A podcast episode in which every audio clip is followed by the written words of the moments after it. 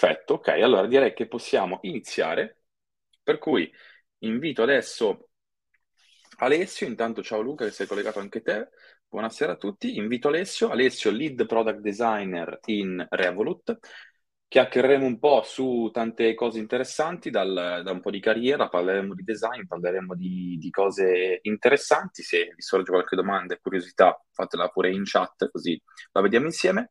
E per questa mezz'oretta, 40 minuti, stiamo insieme ad Alessio. Allora lo aggiungo in questo momento. Eccolo qua. Ciao Alessio. Ciao Daniele, come stai? Tutto bene, tu come stai? Tutto bene, tutto bene. Uh, di lavoro intenso. Sei a Londra adesso? Abbastanza sì, sono a Londra e sì, c'è un lavoro abbastanza intenso, ma non è una novità. Bene. Vedo, vedo, vedo che si muovono tante belle cose in Revolut, compare poi anche qua nelle testate nostre nazionali, quindi super, super interessante quello che sta succedendo. Immagino che quindi anche internamente ci siano tante cose no, a cui far, far fronte che si muovono. Sì, assolutamente. Poi l'Italia è un mercato abbastanza di punta, non grandissimo, ma diciamo, con, con diciamo, un buon pool di, di clienti abbastanza attivi. Eh, quindi sì, penso in Italia stanno succedendo e succederanno tante cose interessanti. Ottimo, ottimo. Ok, quindi intanto benvenuto su, su UX Design Camp, la nostra community neonata su cui stiamo eh, investendo tanto per eh, creare un po' questo punto di incontro a livello di UX design in particolare, ma parleremo di tante altre tematiche legate. Qua in Italia, in italiano, cercando di invitare anche professionisti e ospiti un po' dalle aziende per portare questi insight e muovere un po' le acque. Quindi, beh, benvenuto. Ok, intanto secondo me la cosa più interessante, in base anche al, alla grafica che abbiamo condiviso nei giorni passati, è partire da un po' dal tuo ruolo che ricopri oggi. No? Tu ci hai detto che appunto sei lead product designer attualmente e secondo me una delle tante cose che notano chi si avvicina al mondo del inizialmente design come keyword e poi approfondisce diverse tematiche è capire tutte queste sfaccettature che vengono fuori dal service design, UX design, eccetera. In particolare quando parliamo di product design, eh, se riesci anche in parole proprio chiave, cosa significa product design o essere product designer?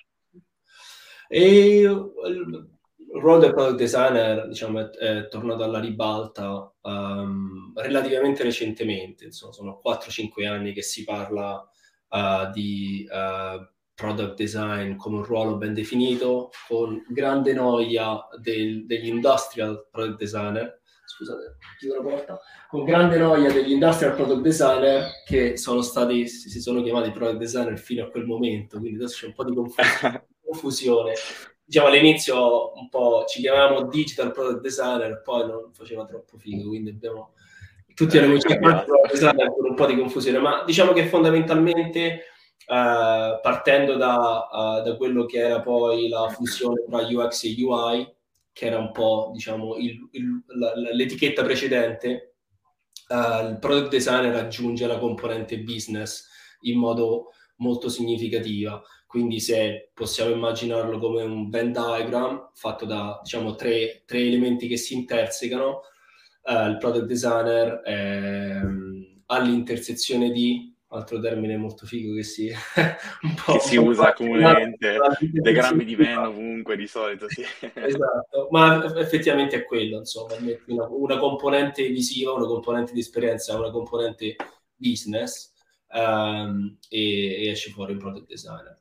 Sembra una cosa un po' astratta, ma poi nella, nella praticità del, del, lavoro, soprattutto quando si lavora in house, quindi mm-hmm. dove diciamo, c'è, c'è, una forte necessità di interfacciarsi con stakeholders che non, non necessariamente capiscono diciamo, tutti gli strumenti e i processi del design, la capacità di, di capire diciamo, alcune, um, alcune, dinamiche proprio del, del, lato business del lavoro diventano fondamentali perché Chiaro. come designer uh, devi, devi, facilitare diciamo, la, la, progr- la progressiva um, diciamo, la creazione e il miglioramento del prodotto tenendo conto di quegli aspetti e accontentando anche chi non necessariamente vede il prodotto uh, dal punto di vista del design, dell'interazione, della parte tecnologica. Sì, poi forse il designer sviluppa anche chiaramente una visione che è legata di per sé all'obiettivo del prodotto, che può essere la crescita, la, la, eh, obiettivi economici o obiettivi di target di mercato, e quindi il designer è anche forse più allineato quando poi si muove all'interno dei team con questi obiettivi. E tu la vedi come una cosa naturale, quindi, eh, come dire, con l'esperienza da chi si occupa di UX e di UI, come dicevi tu, che forse era il, il, da dove tutto inizia, la vedi una cosa naturale con l'esperienza arrivare a sviluppare una, un'area più di, di, knowledge sulla parte business? Non, non necessariamente, eh, se guardo un po' indietro, la mia esperienza viene dal, dal lato agenzia, che non è necessariamente okay. un percorso um, naturale per arrivare al product design, eh, anzi in alcuni posti ho visto anche un po' di traverso. Diciamo, io quando sono arrivato a, a Revolut ho dovuto fare un po' un mezzo passo indietro dal punto di vista di, di posizione. Eh, prima della Revolut per anni avevo avuto ruoli di direction in, in, diversi, in diverse compagnie.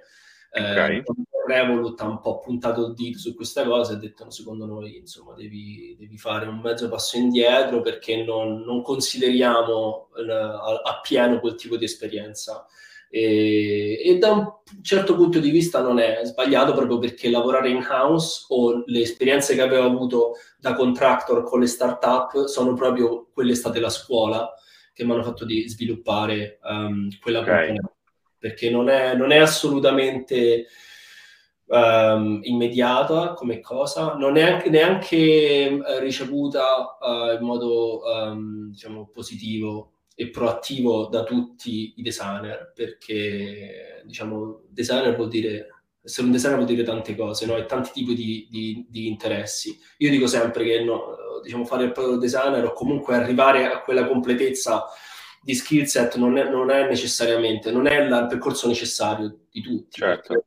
Sono tantissimi UX designers o soprattutto UI designers che sono bravissimi a fare quello e, e, e, va benissimo che facciano quello se non sono interessati magari a tutta quella parte di un po' più quasi politica o comunque di soft skills o di, di, di dialogo che devi avere nel momento in cui um, lavori su un prodotto. E sei in un team anche di prodotto, perché forse poi in agenzia e in generale nel, nella consulenza, possiamo dire anche di consulenza, si creano dinamiche che poi sono un po' come dire, a volte il designer è un pochino più isolato da sia alcuni stakeholder che alcune, alcune aree, quindi è chiaro che verticalizzandosi su altro nell'ecosistema agenzia si, è, si cresce semplicemente in maniera differente. E tu nella tua esperienza hai notato qualche differenza sostanziale? Oppure anche se nel, nella tua visione questa cosa di il modo in cui si muovono solitamente le agenzie, non so se hai lavorato in Italia o anche all'estero, e in caso poi possiamo approfondire un po' di differenze interessanti. Come, secondo te questa, queste, queste, dinamiche da agenzia come, come, sono? Ti piacevano in generale, anche a livello personale? Ma eh, sono molto appassionato al tema e c'è una talk che porto in giro da, da un paio di anni, proprio, proprio, perché ho provato sulla mia pelle tra, la transizione e mi sono trovato a, ad arrivare a un punto dopo quasi dieci anni che lavoravo soprattutto in agenzia, ad essermi un po', un po stancato, cioè non, non, riuscire a non trovare più gli stimoli che, che avevo prima e quindi la, la transizione orizzontale a, a, Londra soprattutto è molto facile, nel senso che potresti lavorare, cambiare un lavoro al mese, no? Però poi arrivi a un certo punto che diventa quasi tossica e non, eh, non, non bella da vedere neanche nel tuo CV Uh, quindi uh, io, io, ho avuto esperienza in diverse agenzie, ero arrivato in un punto in cui cambiavo ogni anno e quindi al terzo cambiamento, uh, nel terzo anno, mi sono chiesto, ok, adesso se cambio, cambio per stare o comunque, o comunque almeno devo capire cos'è che non ha funzionato nei cambi precedenti. Ok. Guardando indietro avevo fatto dei cambi molto schizofrenici, diciamo, nel senso ero passato la mia esperienza la gavetta l'ho fatta in un'agenzia, però molto focalizzata sulla produzione, quindi molto in zone, molto sul fare le cose, okay. creare cose. Poi ho fatto un po' di contracting perché volevo proprio allargarmi su quella parte un po' business e l'ho fatto con le start-up uh-huh. da freelancer, diciamo. Okay. poi è capitato un'occasione in un'agenzia che invece faceva strategic design, quindi sono saltato nel, nel lato opposto dello spettro, quindi mm-hmm. lavorare su sai, la big picture, i, i, brief, proprio quelli all'origine, no? de, de, diciamo grandi engagement con grandi brand o grandi banche che ti danno dei brief okay. aperti, eh, perché per una sete di conoscenza, nel senso perché era una cosa che non avevo mai fatto venendo dalla okay. Poi sono passato in un'altra agenzia in cui volevo mescolare un po' le cose, però mi sono stufato pure là e quindi mi sono chiesto che cos'è che mi piace, che cosa non mi piace fare, qual è, qual è un po' il, il, il prossimo step. Mm-hmm. ragionando, ragionando e sviscerando un po' la cosa tra me e me, sono arrivato proprio a, a cercare di decodificare questa differenza del, del, fare product design in agenzia e farlo um, in-house. Okay. Um, ha diciamo delle connotazioni molto particolari e quello che non mi piaceva più fare, io mi ero fondamentalmente molto stufato della ciclicità dell'agenzia, del concetto mm. di un cliente, lavori col cliente, dal cliente quello che vuole e passi al prossimo. No? Sì. Avevo sempre questa percezione che non riuscivo mai a, a costruire il giocattolo, romperlo, ricostruirlo, aggiustarlo, no? È, è sempre una cosa, ti viene chiesto una cosa, la produci. Sì e la dai. Quindi quella cosa mi mancava tanto, era come se io non riuscissi mai a validare appieno il valore di quello che avevo costruito. E poi perché mi rendevo conto che la, facendo prodotto, cercando di fare prodotto con il cliente c'è eh, perennemente un terzo incomodo, nel senso lo chiamo il triangolo vizioso, cioè mentre quando lavori in house c'è una, una linearità tra uh, il prodotto e l'utente finale, e il design mm-hmm. diventa il ponte no? per collegare l'utente col prodotto, o no, ancora meglio l'utente col business. No? Il, okay. il, il veicolo, no? è lo strumento.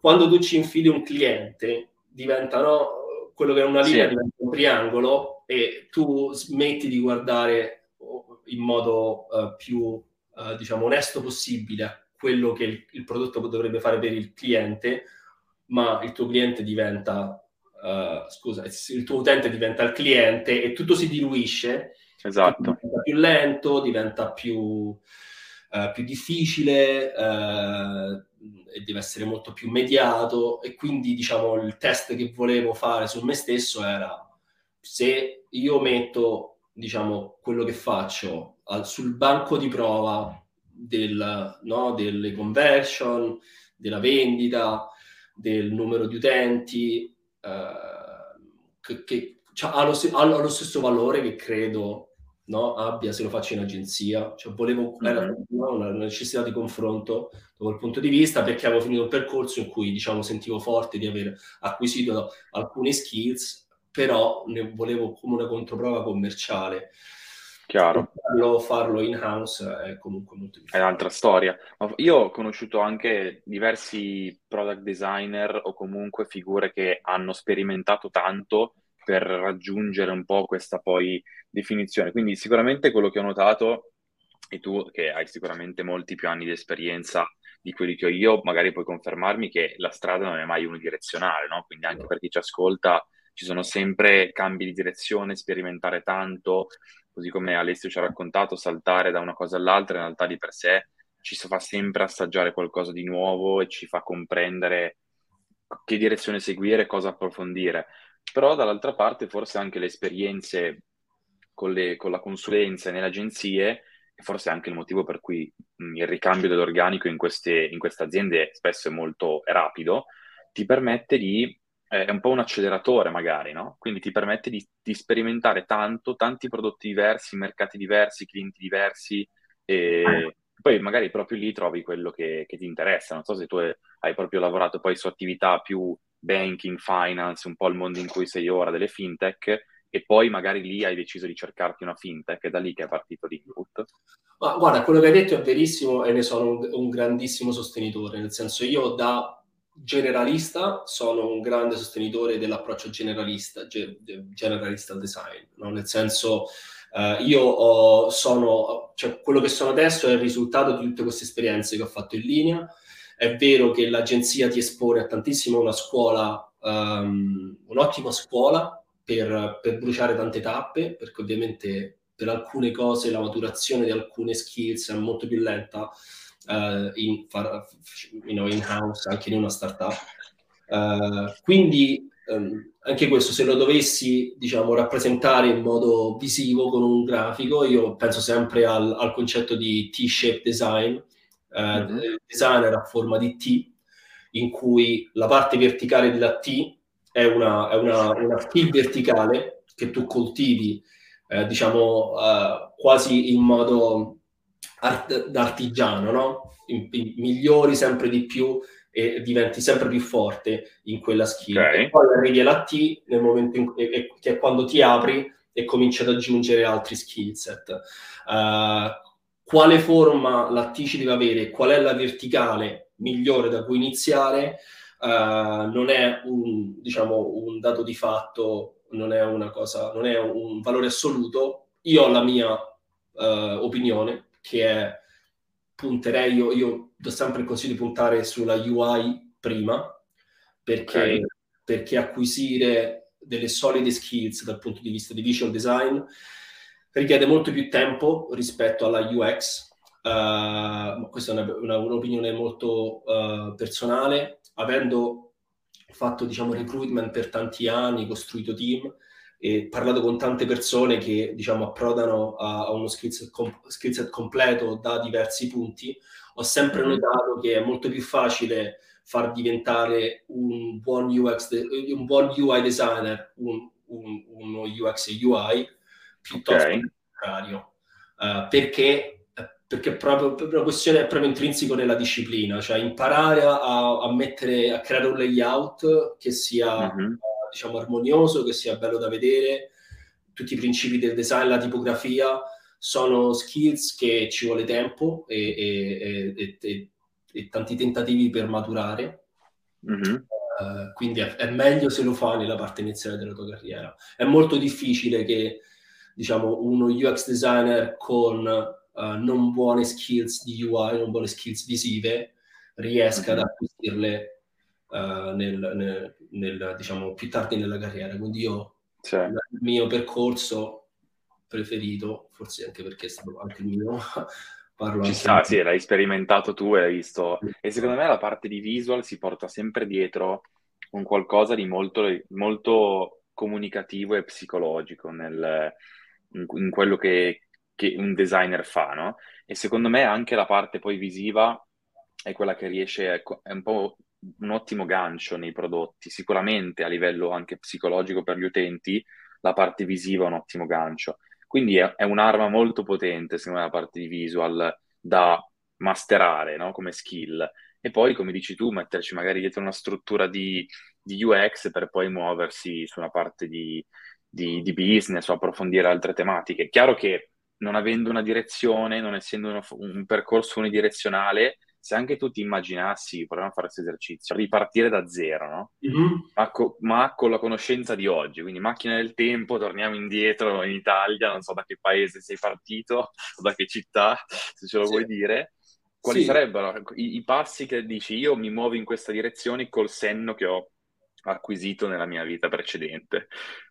Ma io ho iniziato da Roma e ho fatto un'esperienza molto breve in un'agenzia molto piccola, veramente di quattro persone, Um, però dove ho, ho, ho, imparato cose che è difficile imparare adesso, nel senso okay. era, diciamo, sai, la piccola agenzia di comunicazione con un bravo art director che mi ha insegnato le palette, il colore, le tecniche di stampa, uh, un po' di brand, uh, insomma, la vecchia scuola, e quelle sono cose che adesso quasi impossibile impararli, no? anche, anche in un'agenzia di design, a meno che non è specializzata in quelle cose. Quindi ho fatto quello per un paio di anni, poi diciamo mi è venuto il pallino del digital, era, parliamo, era il 2006 forse, eh, quindi il digital in Italia iniziava fondamentalmente, era quando diciamo c'era la ripresa dopo il crollo del 2000, quindi ehm, si parlava tanto di digital, però ancora in Italia era l'epoca del webmaster, nel senso che non esisteva saper fare, fare solo l'interfaccia e non fare il codice, dovevi fare tutte okay. le fondamentalmente vendivi, vendevi i siti. Che è da dove poi si è declinato la, il web designer, no? È sceso da lì per poi forse evolversi in... Esatto, ma all'epoca se approcciavi la cosa, l'approcciavi, se l'approcciavi da designer, l'approcciavi col grande eh, cruccio di non saper fare codice, quindi là uh, mi sono buttato a capofitto, sai, un paio di corsi, un paio di cose, diciamo, okay. il, il necessario per capire come funzionava. Era già tanto, perché già se cominci anche a pensare all'interfaccia dal, dal punto di vista front-end, no? Um, cominci, cominci a farti le domande giuste, quindi sono quasi diventato un po' lo specialist nell'agenzia uh, sulla parte digital. Là ho capito che insomma non c'era troppo futuro in Italia, soprattutto a Roma. Mm-hmm. Ho trasferito a Londra e ho cominciato un po' il percorso. Ah, ok, quindi subito, subito poi sei andato, cioè dopo quell'esperienza lì in Italia, a Roma... quasi, non so, quasi non so come funziona il mercato in Italia, comunque i riferimenti che ho ce li ho da, insomma, sto qui da 12 anni, quindi 13 anni, quindi Chiaro. sono... Me, me immagino, conosco persone che lavorano in Italia, ma eh, sempre da, da, una lente esterna. Mm-hmm. Ok. E quindi se facessi, alla, luce dei fatti... facessi, la domanda era se li facessi, sì, eh, per grandi linee sì, magari, magari contraendo o dilatando alcuni, alcuni passaggi. Diciamo che a Londra i primi due anni eh, li ho fatti molto con, la, con l'umiltà all'italiana, no? nel senso, sai, un po' di paura. Ho avuto amici che si sono buttati a capofitto, o almeno vedo, diciamo, la gente brava che poi è arrivata dopo di me uh, i, i, magari dopo tre mesi stavano nell'agenzia super figa, no? Solo perché si erano buttati. Uh, io un po' non avevo grandi riferimenti, grandi mentori, quindi un po', un po', un po', diciamo, ci ho messo un po' a capire, però sono stato magari okay. nove mesi nel primo posto che era uh, assolutamente a caso e ero, ero, anche molto overskilled, no? Magari invece di nove mesi ne fai tre. Uh, però poi dopo, dopo diciamo che rileggendolo col senno di poi, ehm, tutte le cose hanno abbastanza senso una dopo l'altra. Magari nell'agenzia dove okay. ho fatto la vera gavetta, invece di starci vale 5 anni e mezzo, che è un'enormità per gli standard di Londra, magari se ce ne stavo 3 o 4, no? Era... Ok, chiaro. Per grandi linee però avrei fatto un po' le stesse cose. Ci sta. E se dovessimo declinare invece questa cosa in un paio di consigli, un, magari due o tre consigli per chi sta iniziando da zero, possiamo immaginare, e magari anche per chi invece sta già bazzicando da un paio d'anni, quindi magari nella tua situazione in cui eri nella prima agenzia e quindi è lì che sperimenta, che consiglio gli daresti per sbloccarsi e fare quel, quel salto che dicevi, buttarsi come dicevi, come dicevi prima? in un passaggio all'estero o semplicemente in modo più universale?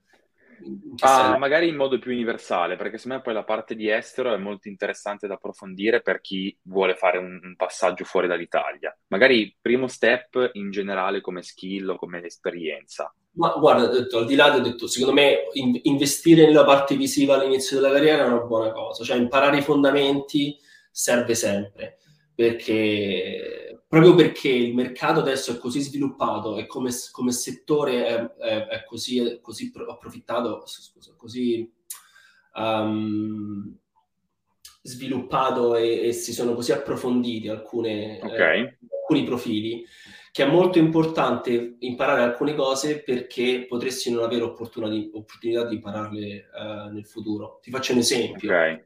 Uh, quando tu lavori in una, che mettiamo Revolut, Revolut ha un design system che è molto lo state of the art, no? C'è un team che ci lavora, quindi fondamentalmente tu da designer uh, utilizzi un po' giochi a puzzle, no? Utilizzi delle component che sono già state create, ottimizzate, sei sicuro che sono usabili, sono documentate perfettamente nel loro posto, ne prendi 3-4 okay. uno screen, no? E quindi magari in un anno a Revolut uh, crei una component, no? O crei sì. da zero veramente un, una, un, una parte molto piccola di UI design. Quindi non ti trovi mai davanti allo schermo bianco di dire ok, come metto, come allineo, te- come creo una, una, gerarchia di testo o se no, no le, le componenti quindi fondamentalmente se sei magari un, un, ottimo junior designer o anche un post grad, no? uscito dall'università e, e, vinci la lotteria entri in un'agenzia, in un'azienda del genere, no? Paradossalmente, magari ci stai tre anni e in tre anni non ha mai, non, non ha mai provato a disegnare un'interfaccia da zero. Questo vuol dire che eh, poi se lo fai dopo tre anni, dopo tre anni... Ti rendi conto che... Ti rendi conto che non lo sai fare eh, in agenzia invece magari quello ne fai 300 al giorno, no? Uh, parti quindi... proprio da zero, il componente te, lo, te lo, lo, inventi, lo crei, lo sperimenti, lo testi, lo sbagli mille volte. Esatto, esatto. O magari se non, non, è, non necessariamente, no, ovviamente dipende dal, dal, livello di maturità del business, se magari vai in una piccola startup e sei tu quello che fai, o magari anche in un, un, una grande azienda partecipi a un progetto di redesign, uh, mm-hmm. l'opportunità di farlo però magari ce l'hai un po' meno. Nel senso, il consiglio che, che, che, che do e che poi è quello che ho sempre dato a me stesso, no? È sempre di fare un check-in molto frequente, uh, ogni uh, uno o due anni, e dire che cosa ho imparato nello scorso uno o due anni uh, e, che, e, dove voglio andare, no? E come mi vedo fra cinque. Sembra una cosa retorica, ma in realtà poi quello è il driver, princip- driver principale, no? Perché io tutte le volte che ho cambiato questa è una cosa che ho imparato guardando indietro, eh, abbastanza okay. Tutte, nove volte su dieci, le volte che ho cambiato, ho, ho, preso posizioni in cui non sapevo fare quel lavoro.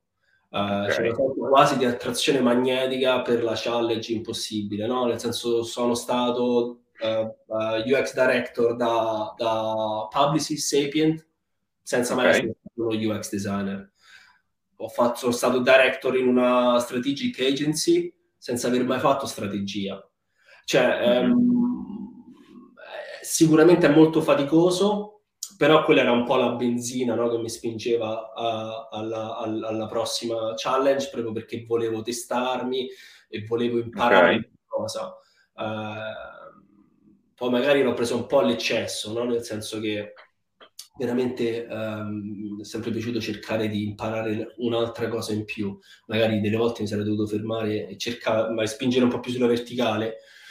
Però la curiosità ti, ti porta a volte certo. un po' qua e là orizzontalmente. Esatto, però è sia faticoso e anche viene con dei rischi, delle volte magari delle volte mi sono spostato senza avere, che ne so, se rimanevo un anno in più in un posto, acquisivo delle skills in modo un po' più profondo no? rispetto a, a cambiare. Però okay il fatto di ecco, fare quel check-in e capire eh, un po' quello che si vuole fare e dove andare e diventa fondamentale perché eh, è proprio difficile che sì. come designer fai la stessa cosa in modo molto specializzato mm. per più di tot anni, no? Sei e poi è un'abitudine, cioè un'abitudine che si è sviluppata anche solo tenere traccia di dove si sta andando, di quello che si è imparato, queste cose qui è un'abitudine che molti non hanno perché vanno un po' alla cieca, vanno un po' a braccio passa un anno, due, tre, ne passano cinque, dieci e non hanno magari eh, fatto questi momenti di riflessione che poi sono quelli che anche che banalmente ti fanno chiedere mi sta piacendo quello che sto facendo oppure vorrei cambiare anche per, per questo tipo di, di, approccio anche lavorativo, di ruolo. Quindi è sicuramente fondamentale. Mi collego a quello che, tanto buonasera, un po' di persone che entrano e ci hanno scritto, ciao Luca, ciao Francesco, anche Demetrio che è entrato adesso, eh, avete scritto in chat, ma c'era tutto il discorso che andava. Volevo collegarmi alla questione estero, Londra, no? Quindi in generale tu ora sei Londra-Londra o... Londra, Londra, Londra, sì. Ok. E com'è secondo te Londra, al di là delle più o meno difficoltà dopo dinamiche, Brexit o meno, che insomma quelle sono cose perimetrali, a livello anche di lavoro, approccio di lavoro, mentalità, per quello che comunque tu noti anche di differenze nel tuo ricordo che hai del, del mondo italiano. Quindi com'è da quel, da quel punto di vista? Eh, e consiglieresti anche a qualcuno di sperimentare la parte Inghilterra, che da noi è vista dall'Europa, dall'Italia, un po' come uno dei, dei motori più veloci e più, più, dinamici che abbiamo nel continente europeo? Sì. Uh, sì, esperienza all'estero, sì, uh, t- tantissimo, nel senso la, la raccomando tantissimo, uh, anche se c'è adesso, diciamo, il Covid ha, ha, ha messo, ha, ha, calato il jolly, diciamo, no? Nel senso che adesso si è un po' avverata la cosa che era un po' il sogno di tutti noi emigranti, che era quello mm. del del lavoro remoto veramente messo alla pari con il lavoro um, che, nece- che, diciamo con la necessità della presenza fisica, nel senso okay. che adesso le offerte che ricevo, un buon 30% arrivano con lavori dove vuoi, come vuoi. Prima questa cosa arriva, veniva con un po' comp- con tanti compromessi, nel senso che o lo facevi come freelancer che uh, lavorava da un'altra nazione, quindi magari doveva doveva avere un, un, un day rate o comunque uh, un prezzo com- competitivo per, okay. al, diciamo, al, per compensare lo svantaggio di chi offriva il lavoro, no? Perché Su c'era questo svantaggio, effettivamente, no? Eh, non, c'era, non, c'era, non, c'erano i processi, l'infrastruttura e anche, diciamo, la, uh, diciamo, il modo di abbracciare, no? quello che vuol dire lavorare in remoto, era, era visto come un, un, handicap, no? E quindi dicevi, mm-hmm. ok, voglio fare il freelance in Italia, parlo inglese, ho clienti internazionali, però so già che punto ho un mercato di nicchia, quindi meno possibilità e magari compromessi, no? Uh, adesso invece l'offerta è alla pari, uh, tante aziende neanche vogliono, anche, anche per lavori full time adesso, no? Uh, e tante aziende neanche... Um, neanche diciamo ridimensionano lo stipendio per adattarlo alla anche se sei full remote spesso no no alcuni lo fanno altri no proprio per essere competitivi. Cioè tanti dicono proprio non mi importa dove stai l'importante è che stai collegato uh, online. Noi questo è il budget nella maggior parte dei casi in dollari. Poi se, insomma se guadagni magari 100.000 dollari a Londra se li guadagni in Italia se li guadagni so, in Turchia, ovviamente hanno un diverso valore, no? Però per chi certo. li dà, se quello era il budget che ci avevano, perché giustamente dicono tanto che anche se tu stai a Londra e lavori in remoto da Londra, c'è l'ufficio a Londra, se invece stai no, in, in qualsiasi altra parte non è che ci cambia tanto. L'unica barriera diventa il, la time zone. Per esempio, Quello è vero non lavorerei mai, ho degli amici che lavorano uh, da, da Metalab, per, per, esempio, che ha sede in Canada. Ok, e, e sono e, europei loro? Sì, sì, lavorano in Italia. E, e, mi parlavo della difficoltà di avere solo un'ora di overlap al giorno eh, quindi tu sai che c'è quella finestra minuscola in cui se vuoi parlare, cioè se togli anche il parlare, oltre allo stare nella stessa stanza, diventa proprio molto difficile, ah, soprattutto se lavori nel prodotto. Sì. Uh, però se sei, diciamo, se lavori in un posto in cui la time zone è accettabile, uh, va bene, e quella, quella diventa, ovviamente ha aperto un milione di porte che prima non esistevano. Quindi, tornando al discorso dell'Italia, c'è quell'altra carta lì. La mia... Che magari cioè... può essere anche, come dire, l'inizio, no? Cioè il primo passo. Poi chi lo sa, magari inizi, inizi a lavorare da remoto e poi c'è da spostarsi, ci si può spostare lì nel, dove ha sede l'azienda. Tanti fanno così, ma secondo me anche quello sta diventando un, anche un'opzione neanche più troppo necessaria. Mm-hmm. Perché tanti, tante aziende va benissimo anche full remote Uh, solo per chi inizia comincio a essere seriamente preoccupato uh, dal, per, cioè, comincio a essere seriamente preoccupato per chi inizia. Secondo me okay. chi inizia adesso con questa storia del lavoro da remoto pagherà un po' un prezzo. Ok. Uh, perché sì, perché per alcune cose no, team distribuiti, lavoro da remoto funziona, però quando inizi hai bisogno anche di essere anche solo esposto alla chiacchierata che ascolti, a, a vedere sullo schermo di quello che sta accanto a te. Um, secondo me c'è un grosso, c'è un grosso lavoro che le, le aziende e anche le, le, agenzie devono fare per essere sicuri che mettono, diciamo, mettono in campo determinati strumenti, processi, che diano la possibilità, che non lasciano indietro Chiaro. chi deve iniziare. Quello secondo sì. me è difficile. Se invece hai abbastanza esperienza, adesso è veramente... Uh... E a riguardo di questo, in Revolut invece cercate, avete anche nel team sì. persone full remote uh, completamente da, da Europa o altri stati? Sì, sì, per noi il percorso è stato, è arrivato il Covid, quindi tutti a casa, uh, hanno fatto... tu sei a casa o sei in ufficio? Sei a casa? A casa, sì, sì, sì. Uh, diciamo, io sono ibrido, cioè all'ufficio posso andare, ma quando okay. voglio, io ci vado per scappare dai bambini.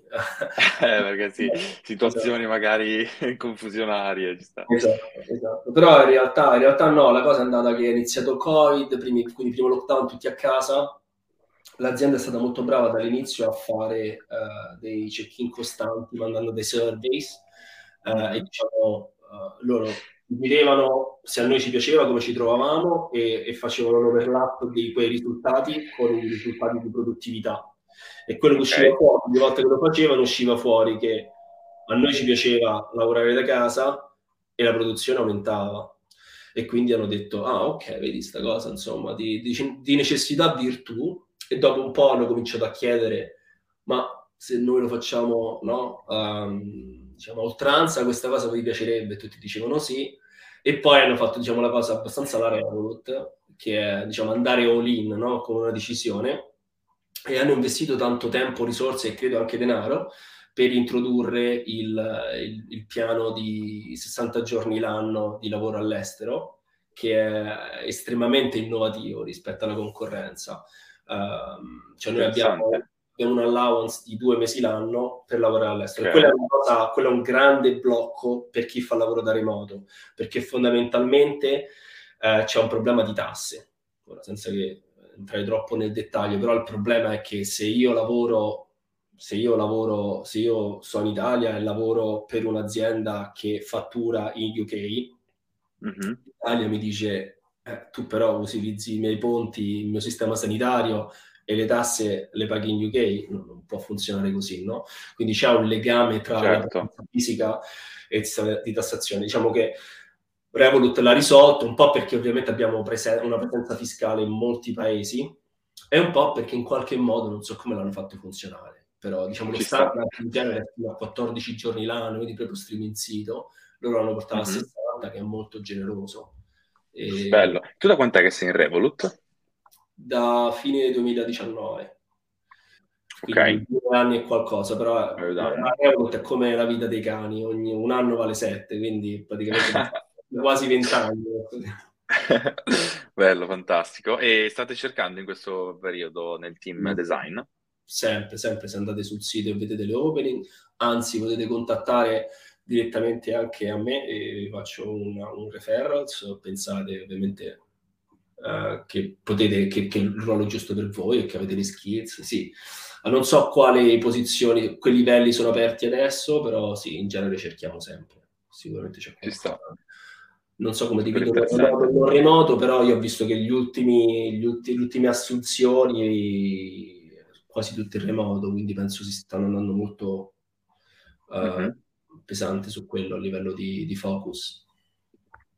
Interessante. Beh, quindi se qualcuno in chat eh, che ci sta ah, seguendo è interessato a farsi un giro, scrivete ad Alessio su LinkedIn, cercatelo anche qua, tanto è. Ho visto che sei entrato, vero, nel gruppo, quindi ti posso trovare direttamente forse anche nel gruppo, per cui ci sta. Invece, parlando sempre del settore un po' finance, banking, fintech, tu che ci sei dentro, uh-huh. eh, e che forse sicuramente è uno di quelli che hai cambiato tanto no? Nel, negli ultimi anni. Ti piace un po' la nuova direzione che sta prendendo con queste, eh, con forse tutta la wave dell'online banking che ha rivoluzionato molto anche l'experience proprio di utilizzo uh-huh. dei servizi bancari. Eh, addirittura abbiamo visto nascere le banche completamente così, che quindi hanno fatto concorrenza alle banche più tradizionali.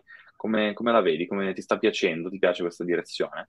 Sì, sì, per me, era, per me era molto nuovo, avevo fatto dei progetti con Barclays, con, con, diciamo, con eh, CSBC, eh, diciamo, con qualche cliente bancario, però non ovviamente mai così a, a, a, um, in modo approfondito, ho fatto più cose legate alla strategia che legate alla produzione. Eh, sì, è molto interessante, è, è anche molto, diciamo che anche quella è un po' una nicchia dal punto di vista di skill set, perché okay. il modo in cui io descrivo il lavoro di design sul fintech è un po' mm. diciamo, l'arte che, va affi- che bisogna affinare è quella di intanto essere appassionati alla complessità, perché diciamo il lavoro che noi facciamo ogni giorno è ricevere queste complesse documentazioni, business requirements, ma anche eh, documentazioni legali, interpretarle diciamo l'art- l'arte della, de, de, dello UX design tech è di nascondere tutta quella complessità e lasciare sull'interfaccia solo il minimo necessario uh, per il cliente di, per, per capire uh, e trovare sempre il balance tra, tra, rendere il cliente confortevole e quindi dargli, esporlo un po' a quella complessità, cioè non fare il gioco okay. di nascondere sotto il tappeto, però nella giusta misura non a discapito del, della velocità delle, dell'esperienza o nella okay. semplicità dell'esperienza. Diciamo, Quindi immagino ci sia anche una relazione molto poi stretta tra chi lavora nel design, nel, nel tuo settore, e magari team legali o di approvazione, di compliance, non so. Estremamente. Poi io, io, da quando ho iniziato sono sempre stato nel team di credit, che per sua natura ha diverse dimensioni di complessità. Oltre a essere, diciamo, dei, dei prodotti che sono complessi per loro natura, perché hanno degli aspetti di uh, recupero crediti, di recupero crediti, hanno diverse fasi, diciamo, della customer experience che rendono il prodotto, uh, diciamo, complesso su diversi fronti. C'è anche il fatto che è uno dei, dei, diciamo, dei settori, dei dipartimenti che ha una, diciamo che um, ha delle difficoltà nella declinazione eh, sui diversi mercati del prodotto. Ti faccio un esempio, mentre alcuni prodotti a Revolut hanno una, diciamo, dei, dei requirements dal punto di vista legali che sono su per giù continentali, no? nel senso c'è un pacchetto di leggi che regola quel settore che è su per giù lo stesso in tutta Europa. No? Quindi se tu fai mm-hmm. il prodotto, eh, diciamo, ti devi allineare a quel tipo di regulation okay. um, omogeneo. In credit, uh, uh, quasi ogni nazione ha la sua nuance o la sua ah, interpretazione ah, okay. Quindi il lavoro che faccio poi io proprio personalmente è eh, quello di creare un framework che è modulare sia nella dimensione dei prodotti, quindi che, che funzioni in modo modulare attraverso i diversi prodotti di credito, ma che sia anche um, diciamo, adattabile a diverse uh, regulation in diverse nazioni. Quindi ho Chiaro. queste dimensioni che costantemente con le, con le quali costantemente gioco per fare in modo che eh, il prodotto sia gestibile da un core uh, team che è centralizzato, però sia adattabile ai diversi contesti. E questa è una cosa totalmente nuova, non esiste nessuna banca che ha mai fatto, abbiamo fatto una suite di prodotti credito centralizzati. Di questo tipo. Non esiste, se tu pensi, che ne so, a una delle banche più globali, che so, HSBC, HSBC c'è HSBC UK e HSBC Singapore, no? Per esempio. Mm-hmm. Però sono due completamente, sono due entità completamente separate e non è che hanno lo stesso core product, no? Che utilizzano certo. eh, Comunque, sì. diverse. Noi invece facciamo esattamente l'opposto. Da, da quando abbiamo iniziato abbiamo creato un prodotto proprio con la scalabilità in mente e, mm-hmm. cercando, e quello ha un impatto proprio su, sia la tecnologia che utilizzi, ma anche come strutturi l'esperienza, no? cercando di fare Chiaro. adattabile, però comunque um, semplice, ma il, il necessario. Sì. Ci sta. Quindi sì, c'è questa relazione molto vicina con, con la parte legal e, e, e, quant'altro. Invece, composizione del, del team varia in questo settore, cioè è una composizione particolare o ad esempio in Revolut, se, se ce lo puoi raccontare, No, abbastanza, composto il team design. abbastanza tradizionale. Noi siamo molto distribuiti come, come diciamo, cluster di team, è proprio una cosa okay. che è intrinseca alla filosofia della, de, dell'agenzia, scusa, dell'agenzia dell'azienda. Uh, quindi nel mio specifico il mio eh, credit è un dipartimento eh, okay. che opera poi effettivamente come se fosse una startup, no? abbiamo le nostre KPI, i nostri target, eh, possiamo decidere i nostri processi interni e diciamo ereditiamo da Revolut uh, più, più, vantaggi che svantaggi, no? effettivamente, perché ereditiamo il design system, quindi uh, determinate, uh, diciamo, determinati componenti uh, che ci legano all'azienda, però in realtà poi operiamo piuttosto autonomamente. E all'interno del dipartimento abbiamo team uh, strutturati per ogni prodotto della suite dei prodotti di credito, però, mm-hmm. um, però siamo molto, diciamo, molto connessi proprio perché okay. di farlo in modo modulare, come ti ho spiegato. Quindi fondamentalmente come struttura nella parte di design io diciamo sto al vertice e, e dei, dei, diversi prodotti, ho designer in diversi prodotti, però lavoriamo, mm-hmm. insieme e all'interno okay. del prodotto c'è il designer insieme al product owner, developers, quella abbastanza tradizionale come struttura. Però okay. immagino come okay. il master, no, uno dentro l'altro, però che lavorano tutti abbastanza autonomamente. Ognuno sì, è sempre interessante vedere queste, queste, conformazioni, poi ogni azienda riesce a creare il proprio modello, il proprio framework faccio, di lavoro di questi team. Io faccio sempre l'esempio che um, tu immagina, diciamo, la struttura di Revolut uh, rispecchia abbastanza la struttura del prodotto, no? Uh, tu non so se okay. sei, hai l'app, però nelle queste app, uh, ogni mm-hmm. app è un prodotto finanziario e sono raggruppate per clusters. Per esempio, un cluster potrebbe essere credito, dentro credito, okay. prestiti e carte di credito ok? Certo. La struttura dell'azienda rispecchia, abbastanza allineata con questa, con questa struttura qui. Di prodotti, Però, okay. Nel mondo normale, al di fuori di Revolut, ognuna di quell'app potrebbe essere un'azienda a sé stante. Cioè i nostri mhm. competitor mm-hmm. sono, io lavoro magari su un prodotto di prestito, c'è un'azienda che fa solo quello. Noi prestito è una piccola componente che sta in credito, che sta Chiaro. in credit, che fa anche crypto, che fa anche uh, insurance, che fa anche investment. Quindi è proprio difficile orchestrare questa, questa complessità perché è come se tu facevi, perché poi alla fine, tornando al discorso di UX, magari i pattern devono essere gli stessi, quindi il modo in cui tu... L'esperienza deve essere omogenea tra il prodotto e l'altro. Esatto, il modo in cui tu visualizzi e scarichi un documento uh, in principio deve essere lo stesso nell'app di prestito eh, anche che, che, nell'app di cripto, no? Sì. Come fai tu a mantenere l'allineamento dal punto di vista di design di due cose che stanno così lontane, no? Uh, e abbiamo i nostri processi per fare in modo che, che, che, lo facciamo, però molto sono cose molto in divenire perché poi fondamentalmente su questa scala uh, faccio fatica a trovare no, un'altra azienda. Ci sono grandi super app, però molto lontane, ce n'è una in mezzo, però non, diciamo c'è molto chiaro, da, chiaro. Da, da, da, definire no, da quel punto di vista. Invece adesso come anche ruolo da lead, no? perché davanti al ruolo da product designer in questo momento tu hai la parola lead, ehm, cosa, come cambia e, e, che responsabilità in più hai visto nascere o hai assunto poi nel tempo per arrivare a, ad essere questa figura oggi?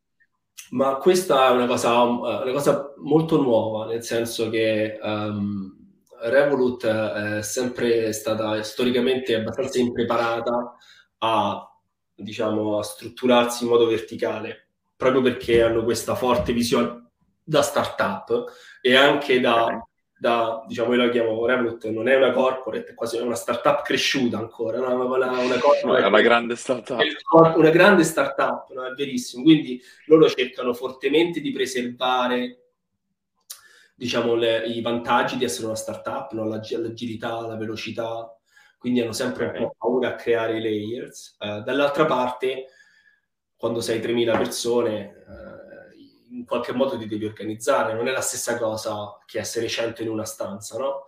E quando ho iniziato il ruolo di leader era molto indefinito, eh, era, era, questa sorta di, di, senior designer on steroids, no? Si dice uh, inglese, una specie di super senior designer, che però non aveva tanto senso perché mancava tutta la parte di mentorship, diciamo tutta la parte uh, legata a quella struttura. No? Uh, da molto recentemente um, ha iniziato una head of design uh, okay. che non avevamo prima, eh, che sta cercando di diciamo, riaggiustare un po' le cose, ridefinendo tra, le, tra, tra, tra queste cose il ruolo del lead designer, proprio come avevo detto, come eh, diciamo, la, la, figura all'apice di un cluster di designers che lavorano su diversi prodotti. E quindi cercando di pensare lo split, lo split tra uh, individual contribution, cioè quindi il lavoro che fai in Figma in modo pratico e il tempo che invece spendi a fare mentorship, review, la parte anche un po' più strategica legata al prodotto, cercando di ridistribuire un po' le, le responsabilità.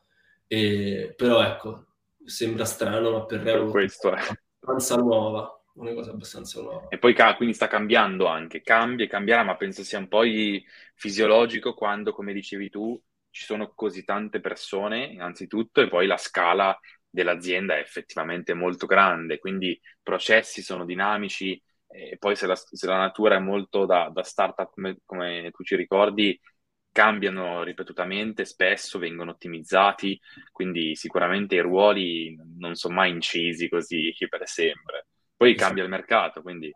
Cambia, cambia tutto. Io, io, quando ho iniziato era nella fase di hyper growth dal punto di vista okay. del, dei dipendenti e quando ho iniziato io si andava a ritmo di 70-80 persone nuove a settimana.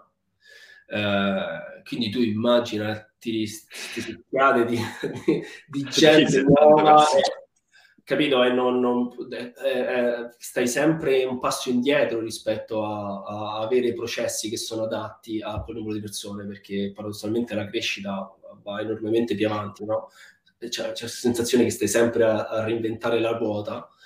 Sì. Um, però è un po' il gioco di, di, del, del, modello di queste, diciamo, di queste company. Sta, cioè, in quelle fasi il numero di persone cresce più velocemente de, della crescita e innovazione dei processi. Assolutamente, quindi stai sempre costantemente a questa cosa e dici ok, metto insieme dei processi, degli strumenti o diciamo delle, delle, delle archivie anche che funzionano per 10 persone, ti giri dopo settimana e dici ok, no, quello che funziona per 10 non funziona per 100, adesso facciamolo per 100, poi dopo termini eh, non finisci più. sì. Bello, bello, però, però sicuramente è un ambiente super dinamico dove mm. conosci anche tantissime persone, sicuramente conosci tantissime persone.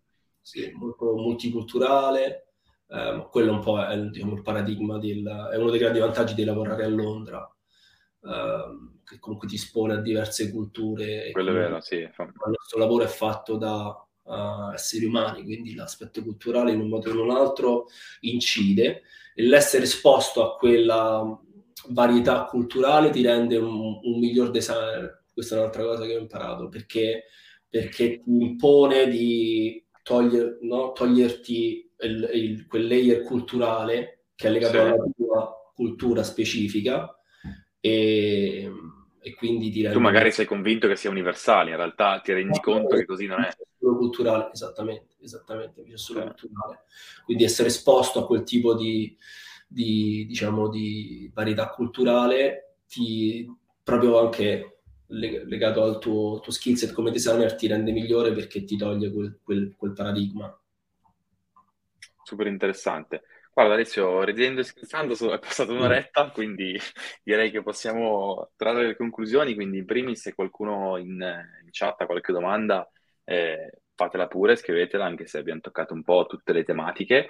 E come Alessio ha detto prima, se qualche designer in ascolto pensa di poter contribuire alla crescita di Revolut, faccia un giro sulle loro posizioni eh, che sicuramente non sono aperte solo nel team design, quindi ci saranno tantissime altre posizioni interessanti aperte. E, um, intanto che aspettiamo ancora qualche minuto, quello che hai nominato prima, che volevo chiederti come domandina finale, a livello di stack. Tu hai nominato Figma, no? E, quali altri tool, se, sempre se si può rivelare, eh, ci sono nel processo di design, ma anche, non so, di end-off o di organizzazione di un, di un buon processo di design, di UX e di product design? Ma Figma se li ha un po' divorati tutti, no? Un po' cannibalizzato. no, can... Canni... Cannibalizzato. Cannibalizzato. Cannibalizzato, uh, diciamo, il, il toolset che si usava prima, no? Uh, un po' perché il designer, io penso che i designer sono sempre innamorati dell'ultimo tool che usano. No? Io mi ricordo ancora, io sono passato a Figma quando sono venuto da, da Revolut e, okay. e all'inizio del boom di Figma, però era ancora uh, ancorato al mio sketch e non vedevo un futuro senza, quindi l'ho preso molto di malavoglia al passaggio. Uh, poi lavori con Figma, Figma, due mesi e dici come, co- ho fatto prima, come, come potevo lavorare senza Figma prima. Uh, ci sono ovviamente, per, per, nel nostro caso specifico, essendo, diciamo, essendo team molto, distribuiti, Figma è un aiuto enorme eh, e non potrei vedere ehm, diciamo un, un, presente senza. Ti posso fare un paio di esempi. Uno è diciamo, Figma ha risolto uh, prima di tutti la, diciamo, la, la, capacità di lavorare in modo efficiente con design system. Uh, mi ricordo che quando lavoravamo, lasciato uh, Sketch, Sketch ancora fa, arrancava con Craft, no? Eh, però non, non, non, non, eri mai sicuro che, che quello che vedevi era, era l'allineamento reale no? con, con, il design mm-hmm. system, mentre in Figma proprio per natura succede tutto in real, in real time e quindi funziona bene, benissimo per quello.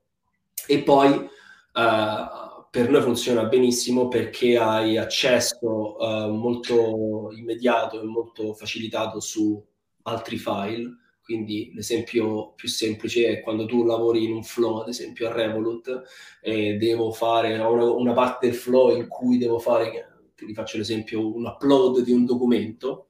Io la prima mm-hmm. cosa che faccio mi vado a fare, spendo una mezz'oretta facendo un po' di digging nei file degli altri team dove so che potrei uh, potenzialmente trovare un pattern simile.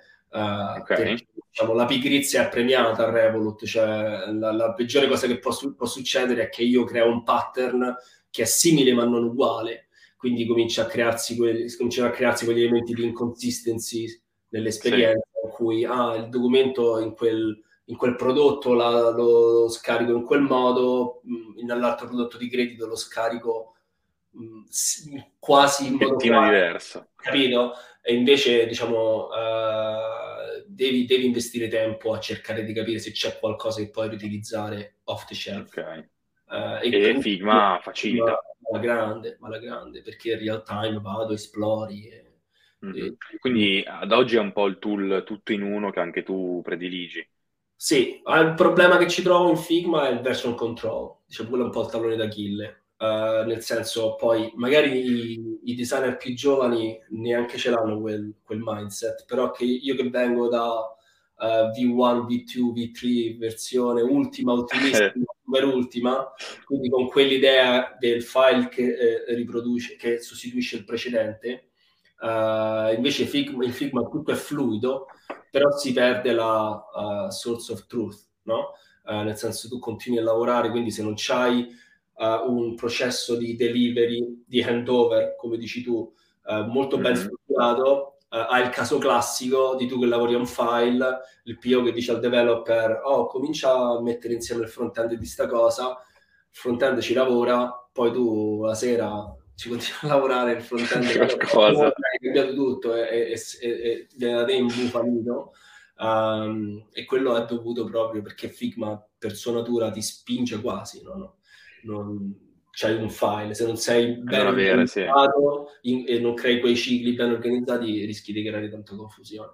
Ci sta poi forse anche con tante persone che magari lavorano sulla, sulle stesse schermate e poi se non sbaglio in, in, uno degli ultimi update hanno creato i branch, no? Tu puoi duplicare un po' come esatto, esatto, i developer esatto. sono più abituati a questo, quindi lì si creano anche dei parallelismi che poi sono da, son da gestire. Da, da hanno, cre- hanno, creato il parallelo, no? hanno, si sono avvicinati a GitHub, no? a, quel, a quel esatto. concetto di version control, ma non è necessariamente il modo in cui il designer pensa.